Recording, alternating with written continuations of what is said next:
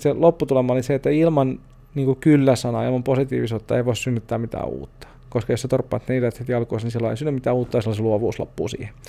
Uh, mutta ilman ei-sanaa, ilman kriittisyyttä, ilman negatiivista ajattelua ei voi synnyttää mitään oikeasti hienoa.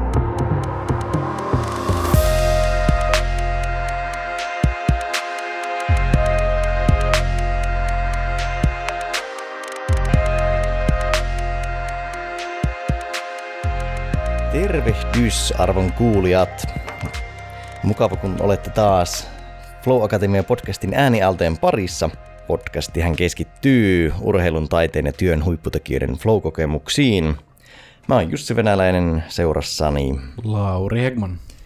Ja täällä ollaan jälleen kerran Coworking-tila Motorship of Workin mukavassa sohvahuoneessa.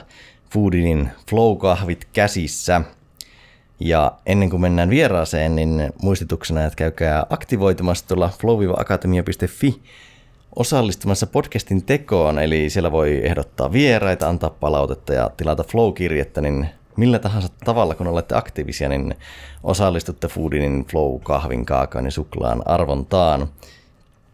Sitten itse päivän agendaan, eli puhutaan paljon flowsta ja luovuudesta ja ehkä jotain oppimisesta – ja vieraana meillä olisi filosofi, yrittäjä, kirjailija Lauri Järvilehto. Terve Lauri. Morjes. Hei vaan. Onko tällä viikolla jo tullut koettua flowta? No joo, on. Kyllä varmaan eilen, eilen viimeksi. Mä, tota, mä olin aktivoitunut tuon musiikin tekemisen parissa nyt viime kuukausina aika paljon. Mä iltaisin aina ehkä sellaisen tunnin pari värkännyt niin kuin kaikenlaista. Ennenkin tehnyt aika paljon remiksejä viime aikoina. Mä oon tehnyt sellaiselle sellaiset tota, jenkkiläiselle mieslaulaajalle sellaista ihan makeata vähän synthwave-kasari, syntikopoppi-tyyppistä niin paukutusta. Niin siinä kyllä ihan helposti, niin kuin, kun pääsee vääntelee syntisaattoria numiskuukkeleita, niin kyllä tota, ää, aika nopeasti löytää sen flown. Joo, varmaan semmoista vähän niin kuin loputonta tuunaamista, no. hieno säätö. se on just siistiä, kun siinä on tavallaan siis se niin kuin, muutto ja avaruus on valtavan iso. Ja sitten kun on kuitenkin tehnyt sitä monta vuotta, niin sitten kun tavallaan niin kuin tuntuu, että aika lailla niin kuin missä tahansa, niin kuin, että onko se joku jonkun syntetisaattorin filtteri tai jonkun lauluraidan kompressoriasetus tai joku niin kuin, niin kuin tietty editti niin kuin millisekunnin tarkkuudella, että siellä on aika paljon sellaisia niin kuin asioita, mitä ei oikeastaan hirveästi tavallaan, että jos niitä ajattelee liikaa, niin sitten ne alkaa mennä sellaiseksi niin kuin jäykäksi kohkaamiseksi, mutta sitten kun sen antaa tulla tavallaan just sen flown ja se tulee siitä tavallaan siitä skillsetistä, skillsetistä mikä on niin kuin vuosien varrella karttunut, niin tota, se on aika makea se tunne sitten, kun se tempasee mukaansa. Hmm. Oliko sulla pianistitausta, muistanko oikein, vai miltä puolelta musiikkia tavallaan olet lähtenyt aikoinaan liikkeelle? No siis mä, joo siis mä oon, siis niinku, mun pääinstrumentti on piano ja mulla on niinku ihan klassinen koulutus niinku pianon niinku soittoa, mutta mä tein siis mun ensimmäinen ammattiura, mä tein 10 vuotta musiikkituottajana mm, ja säveltäjänä duunia. Mm, et se oli niinku, ja siis ehkä eniten niinku se semmoinen niinku ammattiskillsetti on niinku tuolla studiotyöskentelypuolella. Se on itse asiassa vitsikäs, kun mä tein just yhdessä sen brittiläiselle, se on Charlotte Hatherley niminen naislaulaa, niin tein sille remixin tuossa muutama viikko sitten. Ja, mm, sinne koodasin sellaisia mun mielestä jotenkin niin kuin todella niin kuin makeita ja niin kuin trendikkäitä aloharjalla olevia niin kuin vokaaliedittejä, että vetää sitä laulua vähän niin pätki, pätki ja näin. Ja mä rupesin kuuntelemaan, että tämä kuulostaa niin kauhean tutulta, jos mä yhtäkkiä täysin, että mä oon tehnyt vuonna 2000 sellaisen siis nylon beatille tällaisen remixin, jossa mä käytin melkein samaa sellaista niin editing-tekniikkaa, että mä pätkin niitä jonna eri, niin lauluja sellaiseksi niin kuin näin. Jos mä mietin, että ei tässä nyt 80 vuoden sitten kuitenkaan niin trendit tulee ja menee. Ja... Niin, nyt se on taas. Joo. Nyt se on taas Ines. Mutta mut, se oli niin tavallaan, että siis, että se ensimmäinen niin kymmenen vuotta elämässä, niin mä tein, se oli mun niin pää, pääammatti, oli se niin musa. Ja sitten mulla tuli semmoinen vähän niin kuin, jonkinlainen eksistentiaalinen kriisi 24-vuotiaana. Ja tota, sitten mä aloin niin kuin, vähän tutkiskella, että mitä tässä tekisi. Ja sitten silloin 2000 4 27 vuotta mä menin sitten opiskelemaan takaisin ja rupesin opiskelemaan filosofiaa. Sitten tästä tuli filosofia-akatemia ja sitten kaikkien ne muutkin kautta nyt sitten tässä nyt valolla. Joo, no miten tota, jos otetaan vähän semmoinen flow-tilan kalibrointi kuulijoille, niin miten sä hahmotat itse flow-tilan? Mitä se sulle tarkoittaa? No kyllä mä sen hahmotan itse, siis aika paljon niin kuin, tuon Miha Csikszentmihalyin niin kuin määritelmien mukaan, että, että se, että uppoutuu niin, että tavallaan käsitys itsestä katoaa, ajan tai katoaa.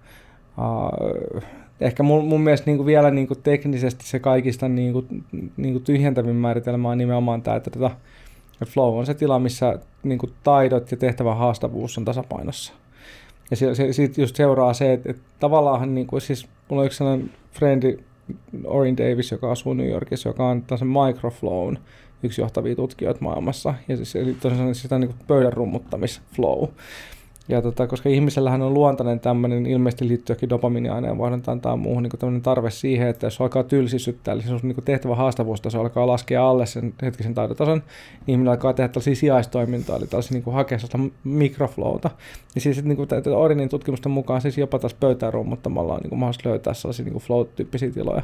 Mutta se niin kuin, tavallaan, tai se kiinnostava kontrasti tuolle äskeiselle, koska sitten taas jos sä olet kehittänyt 20 vuoden aikana tällaisen niin kuin ihan massiivisen niin kuin, puhutaan tässä skripteistä, eli tavallaan niin kuin, tämmöinen niin kuin, niin kuin psykologinen ää, kyky saada aikaan jonkinlaisia toiminnan tuloksia, niin jos sulla on siis niin taitoja suomeksi, niin, mutta siis, niin kuin, siis tai, tai, tai, niin taitojen osataitoja, se on ehkä se, niin kuin se paras määritelmä. Niin sulla on niin kuin ihan valtava, niin kuin varmaan niin kuin, mä veikkaan, että jos mä rupeisin niin pistämään paperille kaikkea, vaikka mitä mä osaan tehdä musassa tai kirjoittajana tai luennoijana, niin se, se niin kuin siis, olisi varmaan niin kuin tuhansia, kymmeniä tuhansia erilaisia pieniä juttuja, mitä on niin kuin oppinut matkan varrella niin nyt sitten tavallaan se tehtävä niin kuin hyödyntää isoa nippua näitä, niin sehän vetää sen vielä niin kuin pidemmälle.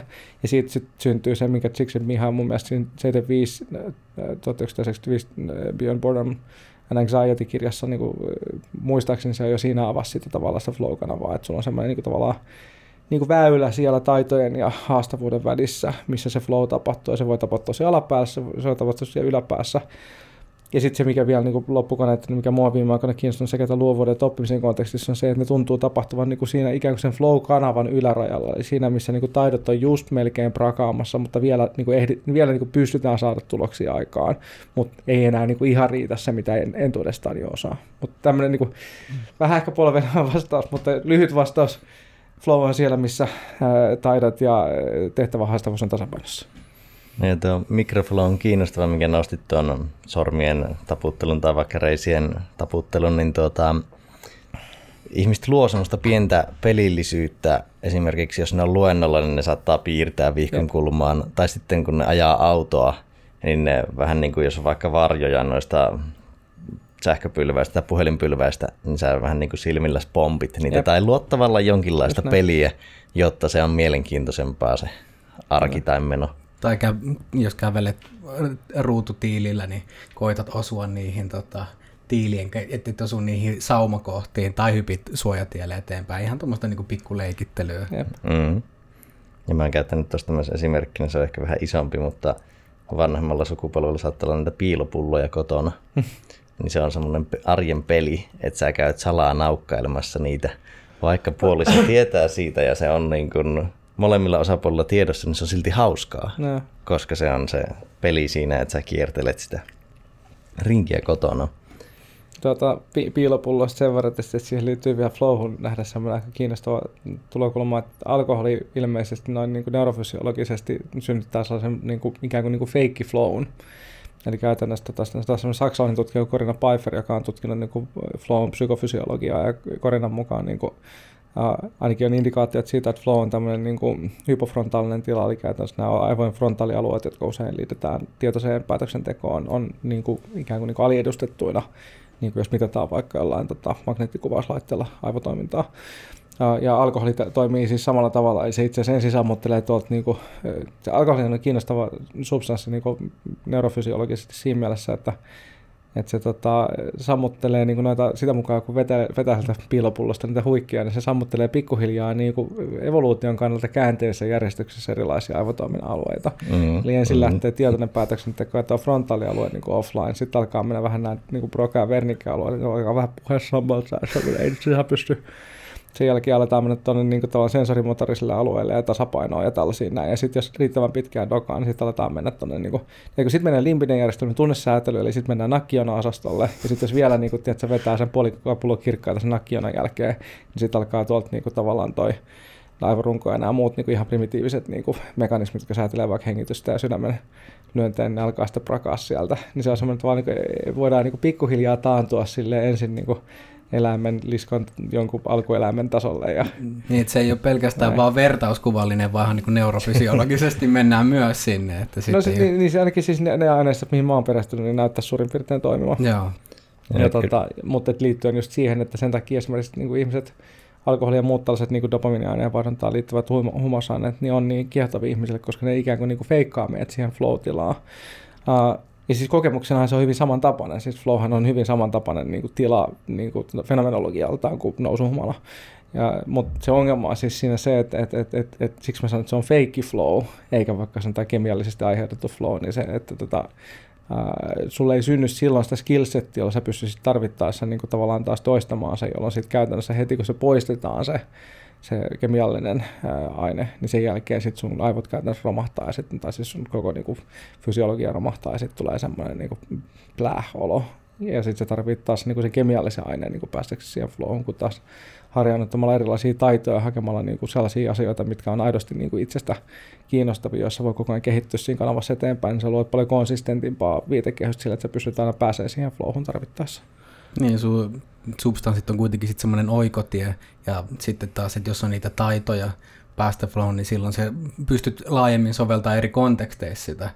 Mutta sitten taas, että jos on se ainoa flow-kanava on siinä substanssissa, niin silloinhan se luo aika vahvan pohjan myös addiktiolle. Että tämä on tämä mun ainoa juttu, että millä tavalla mä voin kokea tämän fiiliksen, niin sitten sen jälkeen sit mä tuuttaan sitä nappia koko ajan.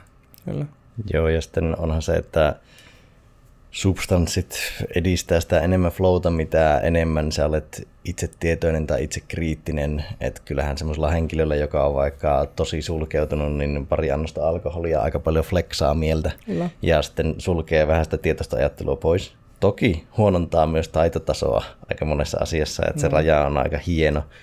Ehkä niin kuin jossain määrin joillain voisi vaikka, jos miettii yökerhossa tanssimista, niin helpottaa, jos on hirveän itsekriittinen, mutta en ehkä suosittelisi tälle laajempaan käyttöön välineenä vaikka työn mm. flowssa. no onko miten, kun sä oot nuoresta asti esimerkiksi musisoinut ja todennäköisesti myös päässyt flowhun, niin onko sulla ollut sellainen flow-hakuisuus kaikessa tekemisessä, että onko se kantautunut työhön ja kaikkiin muihin elämän osa-alueisiin? On, on siis ihan täysin se on varmaan just se, että jos mä, mä kuitenkin niin kuin, ehkä vähän riippuu mitä laskee neljällä tai viidellä, viidellä eri toimialalla niin toiminut ja perustunut neljä firmaa ja, ja tuommoista, niin, tota, niin kyllä se on aina ollut se, niin se kantava tekijä siinä nimenomaan se, että hakee sitä niin kuin niitä paikkoja, missä pystyy niin kuin, toimimaan siinä tasapainotilassa ja missä pystyy kasvaa kehittyä ja niin kuin, lisäämään sitä skillsettiä. Se oli mulle semmoinen itse asiassa niin kuin aikanaan, kun mä luin tota, ja mitenkä tämä pöllö niin kuin, ajatus, mutta siis mä luin noita tota, niin kuin Da Vincin elämänkertaa, ja mä rupesin niin katsoa, että itse asiassa niin Da Vincin, niin kuin, kun sitä ajateltiin, että se on niin universaali Nero, mutta itse asiassa niin kuin, tavallaan se, sillähän ei ollut esimerkiksi niin kuin sanotaan niin kuin lähtö, se oli tällaisen tota, palvelusneidon niin kuin äpärä lapsi, joka kasvoi niin kuin aika hankalissa olosuhteissa. Silleen, niin kuin, tavallaan, ja sitten sen faija oli joku tämmöinen niin kauppias tai joku tämmöinen niin kuin näin. Ja ja sillä ei ollut tavallaan niin geneettisesti tai yhteiskunnallisesti tai niin kuin sosio- sosiologisesti niin mitenkään kauhean hyvät lähtökohdat. Mutta jostain syystä se, niin kuin, siitä oli tämmöinen sananta joskus, että, että, että, että miksi Da Vinci tuli niin moniosaaja, niin oli se, että se oli niin, niin loppumattoman kiinnostunut kaikesta. Ja kun mä luin niitä elämänkertaa, mä rupesin katsoa, niin että tämä niin soundaa ihan siltä, että se on vaan ollut semmoinen niin flow-hakunen koko, että se on hakenut sitä aina sitä tavallaan niin kuin sitä kiinnostavaa tasapainotilaa. Ja sitten sillä on vaan ollut niin kuin se rikkaus, niin kuin sellainen valtava kirja siinä niin kuin, kiinnostuksen kohteessa. Ja niin kuin, omalla, omalla kohdalla niin kuin mä oon niin kuin monta kertaa ajatellut, että mulla, mulla niin kuin se niin kuin pääfaktori on ollut se, että, tota, että, että mä oon tavattoman huono sietään tylsyyttä. Ja sitten tavallaan se tylsyydenhän niin kuin antidotes, mikä se on suomeksi, siis vastalääke on se, että tota, niin kuin, et, et rupeaa niin kuin haastaa itseä, rupeaa hakemaan jotain niin kuin haasteita ja asioita, mitä ei niin kuin vielä ihan osaa. Ja siitä niin kuin tulee tosi nopeasti se, että sitten kun pääsee tavallaan liikkeelle siinä niin kuin omalla taitotasollaan niin kuin ratkaisee sitä haastetta, niin sitten se löytyy se flow aika usein sieltä. Ja mullahan on siis ollut monta vuotta semmoinen, ja tämä on nyt vähän epätieteellinen, on mä jokin kirjaan kirjoittanutkin auki, mutta niin kuin vähän epätieteellinen tämmöinen Stetson Harrison menetelmällä päätelty niin kuin ilmiö, mutta niin kuin on monesti ajatellut, että, että itse asiassa ihmiset, kun sanotaan niin kuin, tavallaan, niin kuin, että, että, että ihmisen niin perustila ilmeisesti on ehkä enemmän niin kuin flow kuin semmoinen niin kuin, tavallaan tylsistyminen tai turhautuminen. Ja musta semmoinen Saarisen Esalla on semmoinen ihan loistava sitaatti, joka aina välillä kiertää, kiertää netissä, että, että maailma on täynnä ihmisiä, joilla on niin kuin, valosilmissä, jotka pahtaa täysillä eteenpäin. Et se ongelma on se, että suurin osa niistä on alle seitsemänvuotiaita. et, et seitsemänvuotiaanahan meillä tapahtuu jotain todella mystistä ja yhtäkkiä niin kuin me aletaan ajatella, että elämän kuuluu olla tylsää ja raskasta raatamista ja puurtamista ja sun täytyy lukea niin kuin puisevia tekstejä läpi. Ja, Mennään kouluun. Opetella Jep, oikeat vastaukset. Niin, niin, ja siis mä, mä just käynyt tällaista suht niin kuin kiivasta keskustelua niitä pari päivää Facebookissa siitä, kun meidän 13-vuotias tytär on nyt tota, mm, yläasteella, ja sitten me kerrottiin historian kokeen läksyjä. Ja mä olin silleen, niin kuin, että kun mä olin tässä koulu, kouluudistuskeskustelussa jonkun 7-8 vuotta mukana suurin piirtein, ja sitten mä saan tosi paljon niin opettajalta sellaista palautetta, että älkää nyt niin kuin, tavallaan tämä uudistus hömppaa ihan turhaa. Ja kyllähän koulussa on nykyään asiat ihan eri tavalla kuin, niin kuin 80-luvulla. No, mutta niin kuin, ainakin niistä, niistä kirjoista päätellen, mihin mä nyt olen vaikka tyttäreni kautta perehtynyt, niin voisin sanoa, että ei ole. Että ihan samalla tavalla siellä pääntetään niitä, että vuonna se ja se Japani hyökkäsi jonnekin Venäjälle tai Kiinaan tai whatever. Ja niin kuin, ja siis sitten sit mä oon siis taas keskustellut, että no, pitäisikö siis historian kirjat niin heittää pois ja lakata opiskelemasta, että sitten me tulee tämän Trumpin Amerikka siitä. Ja se niin pointti on se, että, että ei, että päinvastoin, että historiahan pitäisi opiskella, jotta meillä ei tulisi Trumpin Amerikkaa. Mutta siis niin kuin, mä selvitin tämän nyt tätä eilen illalla, siis USA on, äh, osavaltioissa 40 historiallinen pakollinen oppiaine, joka tarkoittaa sitä, että Trumpin Amerikka on nimenomaan syntynyt sellaisten ihmisten äänestyskäyttäytymistä, jotka ovat tällä tavalla pääntäneet ja kokee sen ulostaneet tai oksentaneet sitä niin kuin, tota, pääntettyä tiet, niin kuin lainausmerkeissä. Sehän ei ole tietoa, koska siis niin kuin esimerkiksi mä olin itse aina kiitettävä historian niin kuin opiskelija, ja mulla, mulla hajuukaan tuollaisista, jos mä katsoin sitä kirjaa, niin mä nyt mikä vitsin, se boksarikapina, never heard. Ja tota, mutta silti mä oon saanut niin isä ja kymppiä kokeista, koska mä opettelin sen tekniikan, että mä luin edellisenä iltana tööttää sen kokeen paperilla ja sitten on lupa unohtaa. Ja se pointtihan on nimenomaan, että meidän pitäisi opiskella historiaa, meidän pitäisi oppia historiaa, joka tarkoittaa sitä, että meidän pitäisi tutustua historian tavalla, jossa me ymmärretään se konteksti, mitä väliä tällä on vaikka 13-vuotiaalle. Ja ehkä niin kuin mielellään vielä se, että se oppiaines on esitetty semmoisessa muodossa, on oikeasti kiinnostava. Mm. Ja tämä niin kuin palautuu kaikki siihen, että et, et, et se, niin kuin se yksilöllinen kiinnostus on niin kuin se ydinjuttu ihan samalta niin kuin flown pääsemiseen kuin oppimiseen kuin, niin kuin ylipäätään kehittymiseen ja sen niin kuin ymmärtäminen, että ne kiinnostuksen kohteet on niin kuin valtavan kirjavia yksilöstä toiseen on musta ihan keskeistä niin kuin yhteiskunnan ja koulujärjestelmän kehittämisessä.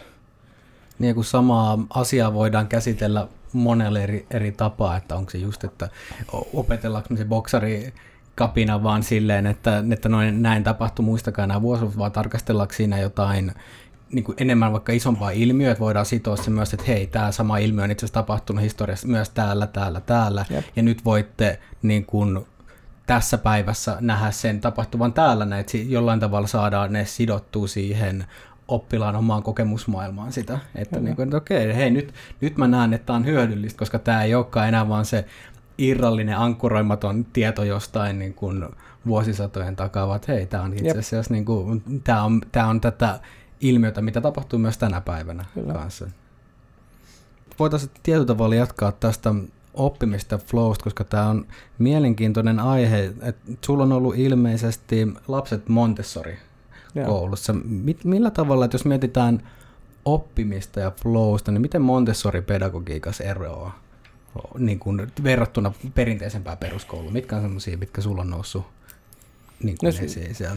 Se olennaisin juttuhan on siis montessori että se on oppia keskeistä. Eli siinä lähdetään siitä, että, että, että siellä on niin kuin aika rikas oppimisympäristö, missä siis Maria Montessori kehitti kaikenlaisia aika briljantteja sellaisia niin kuin matematiikan, niin kuin vaikka lukusarjojen oppimiseen tarkoitettuja sellaisia leluja ja muita. Tai ne on sellaisia niin kuin helmisarja, ne osaa kuvailla, mutta siis sellaisia mm. niin kuin, niin kuin niin kuin janoja ja laatikoita tai neliöitä ja kuutioita ja tällaisia. Siis niillä pystyy niin kuin tosi nopeasti vaikka hahmottamaan niin kuin lukusarjojen määriä tällaisia näin. Ja sitten ajatus on niin kuin se, että, että lapset niin kuin oppii omaan tahtiinsa ja niin kuin seurailee sellaisia niin kuin itseään kiinnostavia juttuja, ja sitten opettaja niin kuin tavallaan sen tehtävän enemmän fasilitoida sitä oppimistapahtumaa ja katsoa sitä, että okei, että niin kuin vaikka tässä historian tapauksessa, niin katsoa, että okei, että no nyt tässä on niin kuin, vaikka meidän, tietysti, niin kuin, Petteri, jota kiinnostaa boksarikapina ihan hulluna, niin tiedätkö, niin tuossa on sulle vähän lisää tiedätkö, niin Kiinan historiaa, että voit niin kuin perehtyä siihen. Ja sitten se niin kuin Petteri lukee sit sitä vähän aikaa. Ja se, niin, niin kuin, outcome on se, että siellä saattaa olla vaikka neljäsluokkalaisia, jotka ei oikein vielä osaa lukea, mutta jotka sitten vaikka on sanotaan vaikka matemaattisesti tosi jo niin kuin perehtyneitä. Mutta se yle, yleisesti ottaen, kun sitä on tutkittu esimerkiksi verrattuna perinteiseen pedagogiikkaan, niin se oppimistulokset on niin kuin alasteen lopulla kuuden luokan jälkeen. Ne on aika lailla niin kuin tilastollisesti samalla tasolla kuin keskimääräisessä niin kuin tavallaan tällaisessa niin kuin hyvin suunnitellussa peruskoulussa. Mutta se mikä on se valtava ero siinä on, että oppimismotivaatio on ihan niin kuin kertaluokkaa paremmalla tasolla Montessori-oppilaalla. Ja tämä on ollut just se, mitä, mihin mä oon niin kiinnittänyt huomiota, nyt kun meidän ensimmäinen esikoinen meni tota yläasteelle tavalliseen kouluun, niin sitten se, että kun sehän on niin, niin häkeltynyt siitä, että miksi, niin, miksi tarvii tehdä tällaisia juttuja, kun ei oikein niin yhtään tajua, että mitä väliä tällä on, kun aikaisemmin on sanonut tehdä juttuja, jos sulla on aina se niin kuin oma konteksti, oma relevanssi, niin kuin, että mitä väliä täällä on mulle, tämä kiinnostaa, niin kuin, että meillä, niin kuin, me ollaan siis vähän työskentelenyt oppimispelien parissa niin kuin muutama vuotta niin kuin tuossa joitakin vuosia sitten, niin silloin esimerkiksi niin testailtiin paljon niin lasten kanssa sitä, että mä latasin iPadille kaikenlaisia oppimispelejä, ja esimerkiksi niin matikkapelejä pelasi tosi paljon, niin se lopputulos oli se, että kun ne meni alasteelle, niin oli kaikki on niin se ekalla luokalla silleen, että ne niin kuin, olisiko niin, Luukas laski tyyliin kolmannen tai neljännen luokan matikkakirjaa niin ekan syksyn lopulla. Eli tavallaan, että kun voi tehdä oman tahtiin, niin on pakko mennä sen tavallaan niin sen liukuhihna mallin mukaan. Ja se tarkoittaa sitä, että Luukas oli sitten tosi innoissaan matematiikasta. Ja sitten se on musta no, niin mahtaa, kun se on opettanut pikkuvelille ja shakin pelaamista ja kaikkea. Niin kuin, että se on niin hänen, hänen juttunsa. Siljalla taas oli enemmän tämä, niin kuin, se on nyt tanssipainetta se yläasteella. Ja se on tämmöinen niin kuin, ää, niin kuin akrobatia ja tanssiminen. Ja se on niin kuin enemmän niin kiinnostunut, että siis, siis niin kuin, niin kuin orientoitunut tällaisiin juttuihin. Ja, tota, ja, niin kuin, ja sitten ne on pystynyt niin kuin, tavallaan sen kuusi vuotta niin kuin seurailemaan niitä omia polkujaan. Niin sitten niillä on niin se skillsetti karttunut, että jossain asiassa ne on niin tavattoman paljon niin ikästä edellä, vaikka niin seitsemänvuotiaana, jossain asiassa ne on taas ollut niin jäljessä, mutta sitten lopputulema on se, että niillä on niin aika laaja skillsetti asioita, jotka niin ymmärtää, että mitä väliä tällä on mulle, ja sitten ennen kaikkea se ymmärrys, että oppiminen on siistiä. Ja se mua niin huolestuttaa, ja tekee edelleenkin ajatella, että jotenkin se vuosilukujen pänttääminen, niin kuin, että tässä keskustelussa, mitä nyt on käynyt, niin kuulee tällaisia argumentteja, että se ikään kuin johtaisi johonkin yleissivistykseen tai muuta, mutta eihän se johda. Siis sehän on se pointti, että kyse ei ole oppimisesta, vaan niin idioottimaista ajanhaaskauksesta. Ja siis niin kuin, et, et, et, se, että päntätään jotain kokeeseen, jotta sä saat hyvän numeron ja voit seuraavana päivänä unohtaa sen, mitä on päntätty, niin miten se voisi yleissivistää? Et mieluummin voisi katsoa myös yhdessä yhteenkommentti, että voisi vaikka hakea jotain hyviä sotaleffoja ja katsoa sen tunnin aikaa. Ja käydä keskustelua, niin kuin, että opettaja, kun se ymmärtää sen niin historiallisen relevanssin, niin se voi sanoa, että okei, että tässä vaikka äh, talvisota-elokuvassa niin nämä ja nämä asiat niin pitävät paikkansa, mutta huomasiko kukaan vaikka tiedätkö, niin silloin, kun se ja tämä niin kuin sotilas tuli sinne ja tonne, että, niin kuin, että mitä sinne tapahtui, mikä oli itse asiassa historiallisesti paikkaansa pitämätöntä. Ja sitten, jos ajattelet, että oppilaat niin kuin jauhaa tällaista keskenään läpi, niin aika nopeasti hän tajuu, että hei, wait a second, että, niin kuin, että joo, että se tuli sinne jonnekin en mä tiedä, laavuun, joka oli rakennettu jollain tavalla, mitä ei oikeasti ollut olemassa vielä silloin, kun talvisota käytiin, tai whatever. Niin kuin, et, et, et, et, ja sitä kautta niin kuin esimerkiksi käyttämällä fiktiota ja käyttämällä niin kuin narratiivisia työvälineitä, mutta niin kuin osoittamalla sitten, että mikä on narraatio tai mikä on niin kuin faktaa, niin se, se, ihan se niin kuin muistijälki ja se kyky niin kuin tavallaan palauttaa se mieleen on ihan eri kertaluokkaa, koska sitten kun sä palautat se mieleen sen narratiivin kautta, jotka siis niin kuin tutkitustikin jää niin kuin paremmin kaaliin kuin tuommoinen pänttääminen. Niin emotionaalisesti aktivoivampaa, että saa, niin kuin, se niin. osallistaa sua siihen oppimiseen muullakin kuin pelkästään semmoisella niin kuin intellektuaalisella niin kuin akateemisella niin kuin ajattelun tasolla. Niin, ja sitten tuo, että yleissivistys on tavallaan kontekstisidonnaista, että jos ne on niitä vuosilukuja, niin se ei niin kuin, ole vielä kontekstissa eikä sinänsä myöskään niin kuin, narratiivissa, mutta se, että sä Jep. tiedät, että onko se boksarikapina seurausta jostain sodasta ja sen tuloksista ja johtiksi johonkin seuraavaan sotaan vaikka, niin mm. niin se on jo niin kuin paljon merkityksellisempää. Fiilistelen sitä, että miten Montessori-pedagogiassa hyödynnetään sitä luonnollista oppimisen virtaa, mikä on niin kuin mm. jo, jokaisessa, ja, ja millä pystytään paljon ehkäisemään vaikka niin kuin työrauhaan ja yleensäkin siihen tekemiseen liittyviä esteitä. Mm. Et sen sijaan, että me yritetään keskusjohtoisesti määrittää se, että no niin, että nyt tämä on se, että mitä, mitä, niin kuin, mikä on sulle hyödyllistä, mitä tulee opiskella, niin että pystytään hyödyntämään sitä. Sen sijaan, että sitä virtaa motivaatio pitää antaa ulkopuolelta niin kuin ulkoisten pakotteiden tai määräysten kautta, niin että hyödynnetään sitä, mikä on siellä jo. Niin kuin musta on kiinnostavaa niin koulun kehittämisessä niin kuin tämä, että jos me katsotaan ihan niin kuin outcome based, että mä oon itse koulu yrittää 22 vuotta, niin on niin kuin kiinnostunut siitä, sit niin kuin tavallaan, että mitkä ne lopputulokset on ja että yrittänyt on vähän pakko olla, niin, tota, niin, niin, niin kuin se, niin kuin, että mitkä on todelliset, niin kuin esimerkiksi suomalainen peruskoulu on maailman paras peruskoulu, niin kuin, siis niin kuin tutkitusti ja tilastollisesti, ja mitä päin vaan sä käännät sitä, niin meidän systeemi toimii paremmin kuin käytännössä mikään muu niin kuin kansallinen systeemi. Sitten totta kai näitä tällaisia niin kuin yksittäisiä vertikaaleja, niin kuin vaikka joku Montessori-koulutus, joka sitten taas niin kuin, on aika omaa luokkaansa, mutta tota, niin, niin mitä sit, mikä on itse asiassa niin sellaisia asioita, missä niin tosi niin korkea universaali retentio, eli käytännössä että ihmisille jää tiedot asiat kaaliin, niin loppujen lopuksihan siis niin tämmöinen länsimaistyyppinen peruskouluhan niin aika lailla poikkeuksetta ää, kykenee synnyttämään niin kuin sellaisen keski, keski, keskimääräisen osaamistason aika lailla kaikille ää, lukemisessa, kirjoittamisessa, perusaritmetiikassa ja sitten no ehkä osittain tällaisessa sääntöjen seuraamisessa, joka niin kuin tavallaan niin kuin osittain selittyy sillä, että nämä on ollut ne peru, neljä peruskilliä, mitä on tällaisessa niin kuin teollisen ajan yhteiskunnassa ihminen tarvinnut pystyäkseen tekemään töitä. Nythän siis totta kai niin kuin pieni kävi, että maailman parhaassa peruskoulujärjestelmässä yläasteen lopettaneista oppilaista 11 prosenttia ei osaa lukea riittävän hyvin kyetäkseen lukea vaikka kirjan alusta loppuun, eli ei, ei se niin kuin ihan universaali ole sekään. Mm. Mutta nämä neljä asiaa on siis sellaisia, että nämä niin kuin kuitenkin suhteellisen hy- hyvällä niin kuin toimintavarmuudella kyetään opettaa tällä nykymetodiikalla, joka on hyvä asia sen takia, että, että itse asiassa niin kuin, jos me halutaan kehittää koulua, niin miksi me voitaisiin tehdä sellainen vetoa, että okei, että jos nämä on kerran ylipäätään de facto, siis nykyisellä tällä vanhalla hyvällä koululla, quote unquote, Uh, ne asiat, mitkä jää kaaliin. Niin eikö me voitaisiin tässä linjan vetoa, että nämä, koska nämä on kuitenkin niin kuin sellaisia asioita, että on vaikea kuvitella maailmaa, jossa nämä ei olisi käyttökelpoisia taitoja niin, tota, niin lähettäisiin siitä, että olisi pakollisen aineena vaan lukeminen, kirjoittaminen ja perusaritmetiikka, niin kuin yhteen vähennyslaskut ja semmoinen niin kuin, niin kuin basic stuff. Ja sitten siihen päälle niin kuin tavallaan niin kuin lähtökohta ei ole se, että sun on pakko lukea historiaa, pakko lukea sitä, pakko lukea tätä ja tota, vaan sulla olisi niin kuin mahdollisuus hakea sieltä niin kuin, sellaisesta niin kuin rikkaasta ympäristöstä, niin kuin vähän Montessori-tyyli, että meillä on sellainen tarjotin, missä on kaikenlaista tarjolla, ja käydään kuuntelemassa historian tunnilla, ja käydään kuuntelemassa biologian tunnilla, ja käydään kuuntelemassa siellä ja täällä, jotta syntyy niin kuin altistus ja just vaikka se yleissivistys. Mutta sen sijaan, että me niin kuin pakotetaan, niin kuin vieraanotetaan niin kuin ihmiset vaikka historian opiskelusta niin kuin pistämällä tekemään täysin tyhjänpäiväisiä asioita, niin tota, me sen sijaan niin kuin mahdollistettaisiin se, että se oppilas niin kuin seuraa sitä sellaista niin kuin opintopolkua niissä aineissa, jotka aidosti kiinnostaa ja käy niissä tekemässä tenttejä ja saa niistä arvosanan.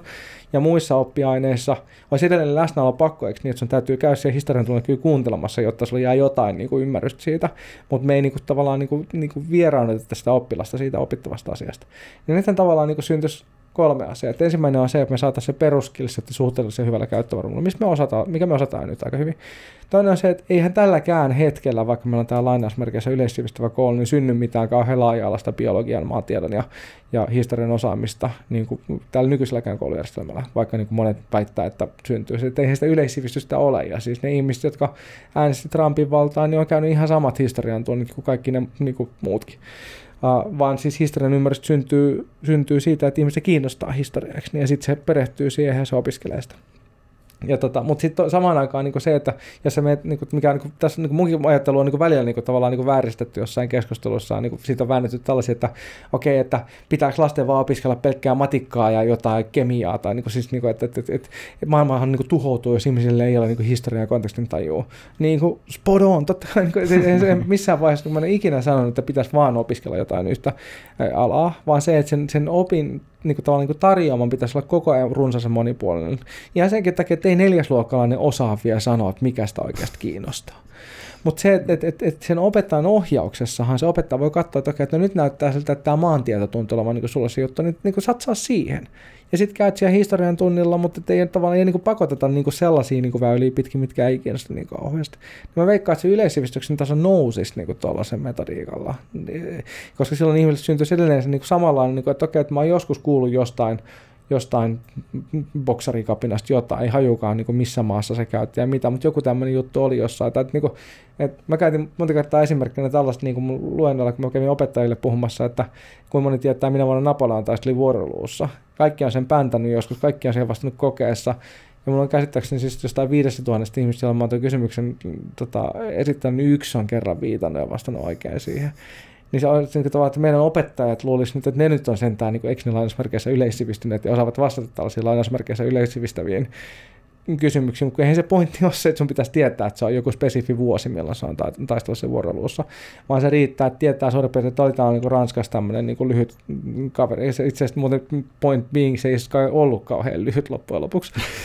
uh, mutta siis tämmöinen, tiedätkö, niin kuin kaveri, joka niin kuin masinoi itsensä valtaa ja kävi taistelua, että teki melkein uuden Rooman Ranskasta, mutta sitten ei tehnytkään ja sitten joutui jonnekin Saint Helenaan ja kuoli pois. Niin tavallaan ymmärtää, että se oli joskus roughly 1800 jotain niin sitten eikö niin, että tämähän niin riittää se yleissivistys. Ja tällaisen niin kuin, tavallaan, niin kuin ymmärryksen me pystytään generoimaan vaan se, että me esitetään se asia riittävän kiinnostavassa lennokkaassa muodossa ilman mitään pänttäämistä ja tenttaamista.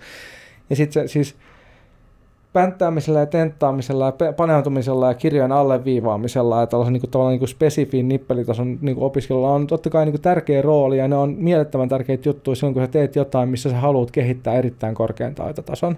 Ja silloin tavallaan, niin kuin, no sanotaan siis ehkä pänttäämisellä, mutta siis vaikka alleviivaaminen on niin kuin ihan loistava tekniikka. Niin kuin, että mä pystyn jotain Wittgensteinin traktatusta sitaamaan vieläkin, siteraamaan vieläkin silleen niin kuin numerokohtaisesti, että 5.6 kielinen raja on maailman raja ja niin edespäin. Niin kuin, tietysti tällaisia niin kuin 6.54 nämä lauseet ovat kuin tikapuut, ne täytyy, täytyy tota, heittää pois, jotta ymmärtää mistä on kyse. Ja niin kuin tämän tyyppisiä niin kuin, juttuja. Ja niin kuin se syntyy siitä, että se nyt sattui kiinnostaa mua ja mä oon sen kirjan niin kolannut varmaan niin kuin 20 kertaa läpi ja mä en vieläkään ymmärrä sitä kuin ehkä 25 prosenttia, mutta että, niin kuin se on niin kuin mun spesifissä kiinnostuksen kohteissa niin kuin jännää. Mutta ajattelin, että jos mä universalisoisin vaikka tuon sille, että nyt kaikissa koulussa täytyy niin kuin kokeessa muistaa ulkoa ainakin vähintään 10 traktatuksen lausetta, niin siis maailmasta mä niin kuin, tavallaan niin kuin räjähtää se sellaisen jälkeen.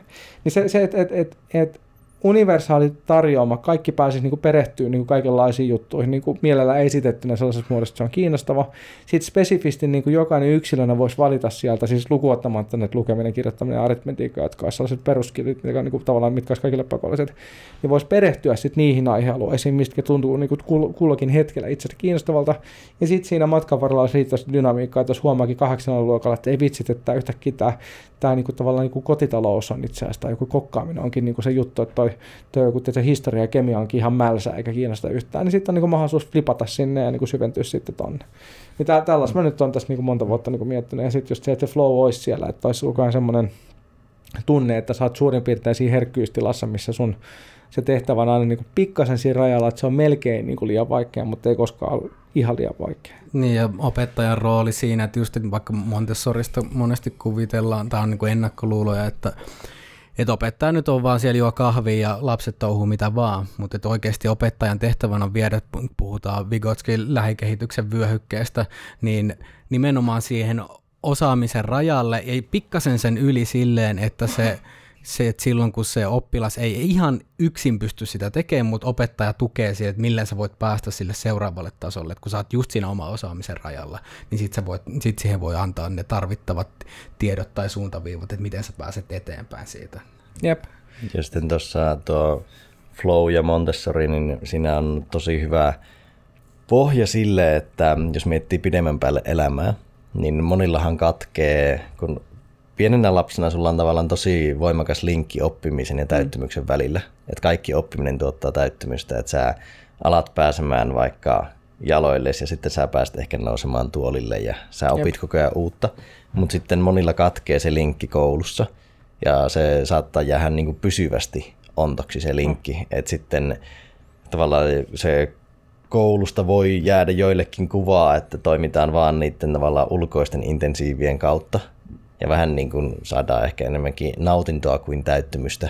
Ja sille, että päästiinpä nyt läpi ja tässä nyt mennään. Hmm. Mutta ei sitten jää semmoista koulun jälkeistä innostusta oppia, koska ei enää muisteta sitä täyttymystä. Hmm. Niin tavallaan Montessori palvelee tosi hyvin sitä, että se linkki säilyisi myös koulun jälkeen, joka edistää aika paljon elämässä sitten sitä flowta ja oppimista. Yeah. Semmoinen kysymys vielä niin kun ennen kuin siirrytään seuraavaan, että miten Montessorissa niin käytäntö ja teoria ja no, sitten kokeilullisuus, millä tavalla ne eroaa vaikka tavallisempaan kouluun verrattuna? No mä niin kuin mitään hirveän niin kuin massiivista eroa näe siis niin kuin siinä mielessä, että ihan samalla tavalla niin kuin, niin kuin Montessori-oppimisessa käytetään niin kuin kirjallisuutta ja ehkä se, että siinä on enemmän sitä niin kuin jotain käsillä tekemistä ja niitä niin kuin Montessorin kehittämiä niin kuin leluja ja muuta, millä pystytään niin kuin vähän konkretisoimaan niitä. Mm.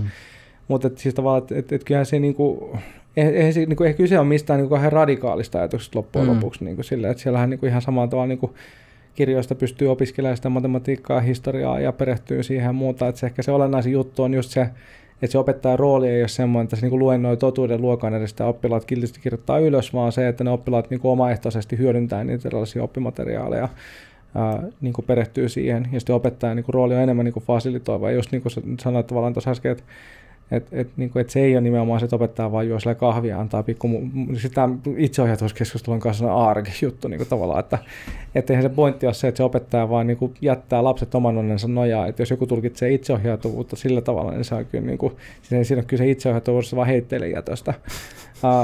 Ei, vaan että nimenomaan siis opettajan tehtävä on olla se aikuinen siellä luokassa ja se, joka pitää huolen siitä, että kaikki etenee. Ja sitä, et opettajan tehtävä niin kuin ideaalitilanteessa olisi synnyttää tilanne, jossa oppimista tapahtuu.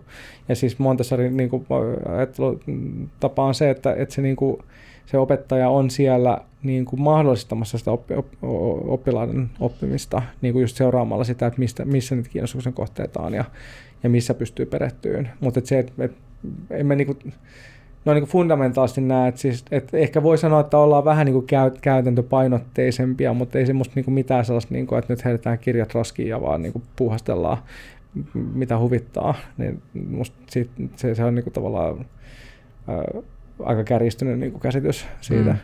Ja sitten toinen, mikä on siis se, että nyt kun tästä on niin kuin paljon puhuttu tästä ilmiöoppimista, ilmiöpohjaisesta oppimisesta, niin sekin on sellainen, mikä mua kiusaa, että, että kun ajatellaan, niin kuin, että okei, että no nyt me niin kuin tavallaan tehdään tämmöinen joku maalataan Ranskan vallankumous tai jotain, tiedätkö, whatever, niin kuin tällaisia, mitä nyt on kuullut, niin, niin et, et, joo, että varmaan se voi jossain kontekstissa olla ihan hyvä idea, mutta et, niinku pääsääntöisesti pitäisi olla myös silleen, niinku mindful siitä, että on olemassa tiettyjä niinku asioita, jotka vaan niinku kerta kaikkiaan oppii parhaiten lukemalla tai kuuntelemalla jonkun luennon. Ja sitten on tavallaan asioita, joissa niinku on hyödyllistä niinku yhdistää, mutta se on itse tarkoituksellinen. Niinku, että minusta tässä opetussuunnitelman uudistuksessa on niinku tehty teoriassa kaikki just niin kuin pitää ja käytännössä tehty suurin piirtein kaikki virheet, mitä voidaan keksiä. Ja, niin kuin, ja yksi niistä on just se, että on niin kuin ajateltu, että nyt kun on tämmöinen ilmiölähtöisyys, niin tehdään vain itse tarkoituksellisesti, kun sen pitäisi enemmänkin olla semmoinen niin uusi työkalu opettajan työkalupakessa, mikä se voi niin kuin tarvittaa se tempasta sieltä eroon, mm. että, että se tempasta sieltä esiin. Ja meidän pitäisi päästä niin kuin musta, niin kuin eroon sellaisesta niin kuin tavallaan niin kuin keskusjohtoisesta ja sellaisesta niin kuin tavallaan kiintiöajattelusta, että nyt joku niin kuin, kaupunki tai valtio päättää, että on X prosenttia ilmioppimista, Y prosenttia digioppimista ja näin vaan enemmänkin ajatella silleen, että, että meillä on nämä tietyt, taas se outcome centricity, niin tavallaan, että, niin kuin, että ollaan, niin kuin, mietitään enemmän, mitä tuloksia halutaan saada aikaa ja ideaalitilanteessa se, että kaikki oppii jotain ja sitten se, että tärkeinhän niin nyky, nykyaikana on se, että ihmiset oppis oppimaan, että ne oppis ymmärtää, että se oppiminen on oikeasti siistiä, eikä niin tällaista puisevaa pänttäämistä. Ja nämä kaksi outcomea, että kaikki oppii jotain, ja sitten ehkä kolmantena vielä se niin peruspaketti lukeminen, kirjoittaminen aritmetiikka. Ja sitten sen ympärille tavallaan voisit rakentaa kaikenlaisia juttuja. Silloin se niin kuin joillekin opettajille toimii. Se, siis jotkut opettajat voi olla, todennäköisesti blastaa, mutta siis niin kuin, jotkut opettajat voi olla niin kuin, siis aivan niin fantastisia luennoitsijoita meillä oli siis niin kuin, lukiossa sellainen psykologian opettaja Jussi Oikarainen, joka niin kuin, siis, niin kuin piti sellaisia niin huikeita, siis se opetti ihan samaa, että ei sillä ollut mitään, tiedätkö, niin kuin, että mielettömiä pedagogisia innovaatioita, vaan Jussi tuli luokkaan, otettiin muistivihkot esiin, se alkoi kertoa jostain defensseistä ja coping-mekanismeista, Mä muistan niin vieläkin ikuisesti, kun me oltiin Anssi mun Bestiksen kanssa, oltiin jossain laskettelemassa ja sitten siellä hiihtohississä niin kuin pohdittiin niin kuin koko matka siellä rukan äh, sieltä tota, juurelta sinne huipulle, niin kuin, että mikä on defenssi ja coping-mekanismi ero. Siis sen takia, että, että tällä kaverilla, siis Jussilla oli semmoinen kyvykkyys Uh, niin kuin ilmasta kertoa näistä niin kuin sinänsä aika mutkikkaista asioista sellaisella tavalla, että se aina juurutti ne siihen niin kuin lukijalaisen arkeen ja kertoi niin kuin tarinoita sellaisista jutuista, mitkä oli meistä kiinnostavia ja näin. Niin sitten sit sieltä on niin kuin varmaan, niin kuin, en tiedä kuinka monta psykologia se niin kuin tavallaan, niin kuin, siis ammattipsykologia niin kuin hänen niin kuin tavallaan koulutuksen seurauksena on maailmaan syntynyt, koska se on esittänyt se innostavasti. Että tässä niin kuin tavallaan se, että me ajatellaan, että joku, niin kuin, eikö niin, että nyt ka- tässä on niin kuin vasara, tämä on niin kuin tosi kova juttu, täällä niin kuin naulojen seinään hakkaaminen on niin kuin ihan sikasiistiä. Niin kuin katsottiin, että kun sä vaan lyöt kerran sitä naulaa, niin vertaa siihen, että sä yrität jotenkin niin ruuvata sen käsin siihen seinään kiinni, niin tämä on niin todella huikea työkalu. Eli nyt kaikille vasarat, ja sitten kun sä haluat rakentaa talon, niin se vasara on niin the juttu. Vaikka tosiasiallisesti niin meidän pitäisi ajatella, että meidän niin nämä tällaiset niin kuin, niin kuin ilmiölähtöisyys, digioppiminen, itseohjautuvuus, taas Montessori niin kuin, vaikutteiset niin pedagogiset ratkaisut, ne on kaikki sellaista tavallaan niin kuin työkalujen kirjoja, mikä tarjotaan opettajille, mihin tarvitaan koulutus, siis tämäkin, että tarvitaan koulutusta siihen, että mistä oikeasti on kyse näissä, eikä sillä, että tulee joku opsi, sitten sanotaan, että nyt kaikki ilmiö oppimaan kaksi viikkoa lukukaudessa, ja sitten opettajat on niin kuin what the fuck, mitä tämä tarkoittaa tämä ilmiöoppiminen. Että mis, mis, millä ajalla mä yritän tämän tiedätkö, niin opetuksia ja kokeiden korjaamisen ja, ja kaikkia hallintavastuuden niin kuin jälkeen, että se millä ajalla mä niin kuin yritän niin kuin perehtyä, että mistä ylipäätään on kyse tässä uudessa metodiikassa. Niin, ja jos sä oot tehnyt opettajan töitä kymmeniä vuosia, niin kyllähän se on oikeasti se, se siirtymä siitä frameworkista, missä sä oot, mitä sä oot yleensäkin käsittelistänyt oppimiseen ja opet, on mm. koulun tehtävään näin, niin kyllä se, kyllä se vaatii aikaa ja tukee siihen, mutta sitten just vaan sä, tuutetaan termejä ja, ja käsitteitä, että, niin kuin, että teen näin, eikä sitten anneta sitä tukea siihen, niin kuin, että millä tavalla mä oikeasti voin omaksua nämä uudet ja. metodit, niin on se aika haasteellista, silloin on aika paljon helpompi pitäytyä siinä vanhassa. Niinpä. Tuossa jäin vielä miettimään isompaa kuvaa, kun sulla alussa tuli puhetta tylsyydestä ja siitä, mm. että ihmiset kaipaa haasteita niin oppiminen on tosi toimiva haaste. Se on tosi niin kuin, hyvä haaste monessa mielessä, mutta just jos se linkki katoaa siitä oppimisen ja täyttymyksiä ja oppimisen ja flown välillä, niin eh, sitten niitä haasteita haetaan jostain muualta. Tavallaan vähän ehkä huonommilta kentiltä tai sitten tiputetaan sitä taitotasoa niillä substansseilla. Hmm. Mutta tuota, voitaisiin pompata luovuuden pariin, mikä oli meidän päivän pääteema. Haluaisiko Lauri heittää aloitusta? Joo, no ihan voisi lähteä siitä, että, että mitä, mitä luovuus on sulle ja millä tavalla yksilö voi edistää omaa, miten sä voit edistää sun luovaa ajattelua, toimintaa? Joo, tota, siis me, me, me, meillä tuli nyt tuossa runsas kuukausi sitten, kerrottiin pikkuveljen Paavon kanssa tämmöinen kirja kuin PIM, olet luova jonka pääteesi on se, että kaikki ihmiset on lähtökohtaisesti luovia. Ja se ajatus siitä, että, että, että joku ei olisi luova, niin on itse asiassa aika päätön, koska luovuus on itse asiassa niin kuin e, e, ehto, jopa niin kuin määritelmällinen ehto itse elämälle, että käytännössä elämähän jatkuvasti etsii vaihtoehtoja, uudenlaisia tapoja toimia. Ja se on, niin kuin, se on niin kuin niin kuin se ensimmäinen starttipiste. Sitten toinen, toinen on se, että luovuus on niin kuin, ehkä vielä niin kuin, tavallaan niin kuin metodisesti tai systemaattisesti erilaisten vaihtoehtojen niin uusien toimintamallien niin kuin, hakemista ja tietysti ideaalisesti myös löytämistä. Uh, ja sitten vielä niin kuin pidemmälle kehitetty, niin sitten voidaan mennä tähän niin kuin Mihai Csikszentmihalyin uh, Creativity-kirjassaan tarjoamaan määritelmään, että luovuus on kyky jotain uutta ja tarkoituksenmukaista tulkittuna jonkun tietyn niin kuin kontekstin kautta. Eli koska se on ollut sen ikiaikainen kysymys, kuka sanoo, että vaikka mikä taide on hyvä ja mikä ei. Nyt siksi Mihalla on tosi elegantti ratkaisu tähän, että se kuka sen sanoo on se silloinkin vallalla olevat niin kuin alan asiantuntijat. Jos sitten seuraa kiinnostavia paradokseja, esimerkiksi se, että oliko Vincent van Gogh luova, Uh, niin siksi Mihan määritelmän mukaan niin voisi vetää tosi johtopäätöksen, että ei ollut, koska hän, häntä ei pidetty niin kuin minkään arvoisena eläessään. Mutta onko hän nyt luova? No nyt hän on kuollut, eli mm. tavallaan niin kuin, onko se sitten niin kuin luova, mutta voidaan sanoa, että hän nykyisen niin kuin, tavallaan taiteen tuntija niin kuin, ekspertiisin valossa on ollut luova silloin, vaikka hän silloin ei ollut luova. Eli niin taas on tämmöinen vähän niin kuin luovuuden Schrödingerin kissa, kuollut ja ei kuollut samaan aikaan niin Vincent van Gogh oli niin kuin luova ja ei luova samaan aikaan. Uh, josta siis tietysti seuraa problemaattinen niin kuin tilanne siellä, että nyt nykyisistä tavallaan niin kuin neroista ja hulluista me ei oikeastaan tiedetä, että ketkä on kymmenen vuoden päästä neroja ja hulluja. Mutta se sillä tavalla maadottaa tai ratkaisee sen kysymyksen elegantisti. Me voidaan sanoa, että nyt me voidaan kuitenkin luottaa siihen, että jos, se on, jos ne kriteerit täyttyvät, että kyse jostain uudesta, jostain tarkoituksenmukaisesta, ja se saa jonkinlaisen niin kuin oman alansa raadin niin hyväksynnän, niin me voidaan lähteä siitä, että kyse on luovasta työstä tai ajattelusta. Sitten mä, vielä mä tein tuossa muutama viikko sitten tota Stanfordin yliopistolla tuli sellainen pika mobiili- tai nettikurssi niin kuin luovuudesta, Tina Seelig, joka vetää, tai siellä tällaisen niin kuin Stanford Technology Ventures Programmin niin kuin ympärille niin kuin kouluttaa luovuutta, niin, tota, niin siellä oli niin tämmöinen niin kuin määritelmä vielä, että luovuus on niin kuin, tavallaan niin kuin mielikuvituksen soveltamista ongelmanratkaisua, ja mä tykkäsin jotenkin siitä aika paljon kanssa, että, niin kuin se, että, että mielikuvitus on kyky niin kuin ajatella jotain, mitä ei ole olemassa, ja luovuus on kyky hyödyntää sitä, mitä ei ole olemassa, olemassa jonkin käsillä olevan ongelmanratkaisu.